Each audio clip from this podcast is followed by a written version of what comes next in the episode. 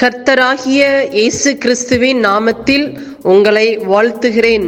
Panchkula Bethel IPA சபையின் மூலமாக நடைபெறும் இது தினசரி வேத தியானம்.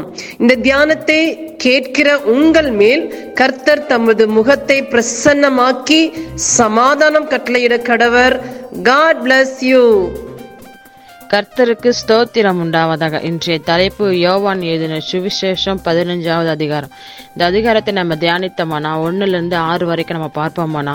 நான் மெய்யாக திராட்சை செடி என் பிதா திராட்சை தோட்டக்காரர் என்னில் கனி கொடாத இருக்கிற கொடி எதுவோ அதை அறுத்து போடுகிறார். கனி கொடுக்கிற கொடி எதுவோ அதிக கனியை கொடுக்கும்படி அதை சுத்தம் பண்ணுகிறார். நான் உங்களுக்கு சொன்ன உபதேசத்திலே நீங்கள் இப்போது சுத்தமாக இருக்கிறீர்கள் என்னில் நிலைத்திருங்கள். நான் நானும் உங்களில் நிலைத்திருப்பேன். கொடியானது திராட்சை செடியில் நிலைத்திராவிட்டால் அது தானாய் கனி கொடுக்க மாட்டாது. போல நீங்களும் என்னில் நிலைத்திராவிட்டால் கனி கொடுக்க மாட்டீர்கள். நானே திராட்சை செடி நீங்கள் கொடிகள். ஒருவன் என்னிலும் நான் அவனிலும் நிலைத்திருந்தால் அவன் மிகுந்த கனியை கொடுப்பான். என்னை அல்லாமல் உங்கள் ஒரு ஒன்றும் செய்யக்கூடாது. ஒருவன் எண்ணில் நிலைத்திராவிட்டால் வெளியே எரி உண்டு கொடியைப் போல அவன் எரி உண்டு உலர்ந்து போவான். அப்படிப்பட்டவைகளை சேர்த்து அக்கினிலை போடுவார்கள் அவைகள் எரிந்து போகும். இந்த வேத வசனம் என்ன சொல்லுகிறதுனா ஏசப்பா வந்து ஏசப்பா வார்த்தைகளுக்கு நம் வார்த்தையில் நம்ம நிலைத்திருக்க வேண்டும். ஏசாப்பா கூட நம்ம நம்ம நம்மளோட பாவங்களை அறிக்கையிடும் போது அவர் நம்மளை ரட்சிக்கிறவராக இருக்கிறார் நம்மளுக்கு ஒரு மறுபிறப்பை ஏசாப்பா தருகிறார். ஆவின் கனின்னு சொல்லும்போது கனி அதிக கனி மிகுந்த கனியை சொல்லுகிறது.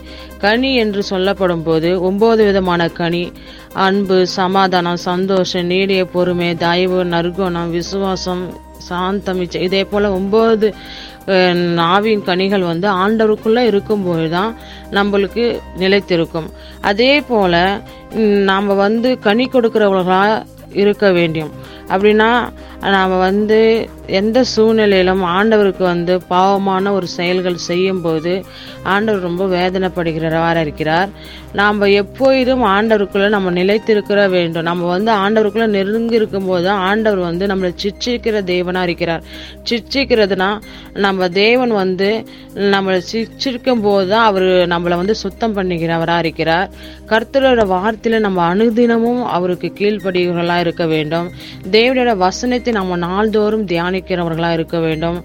அப்படி இருந்தால் தான் தேவனுக்குள்ள நம்ம நிலைத்திருக்க முடியும்.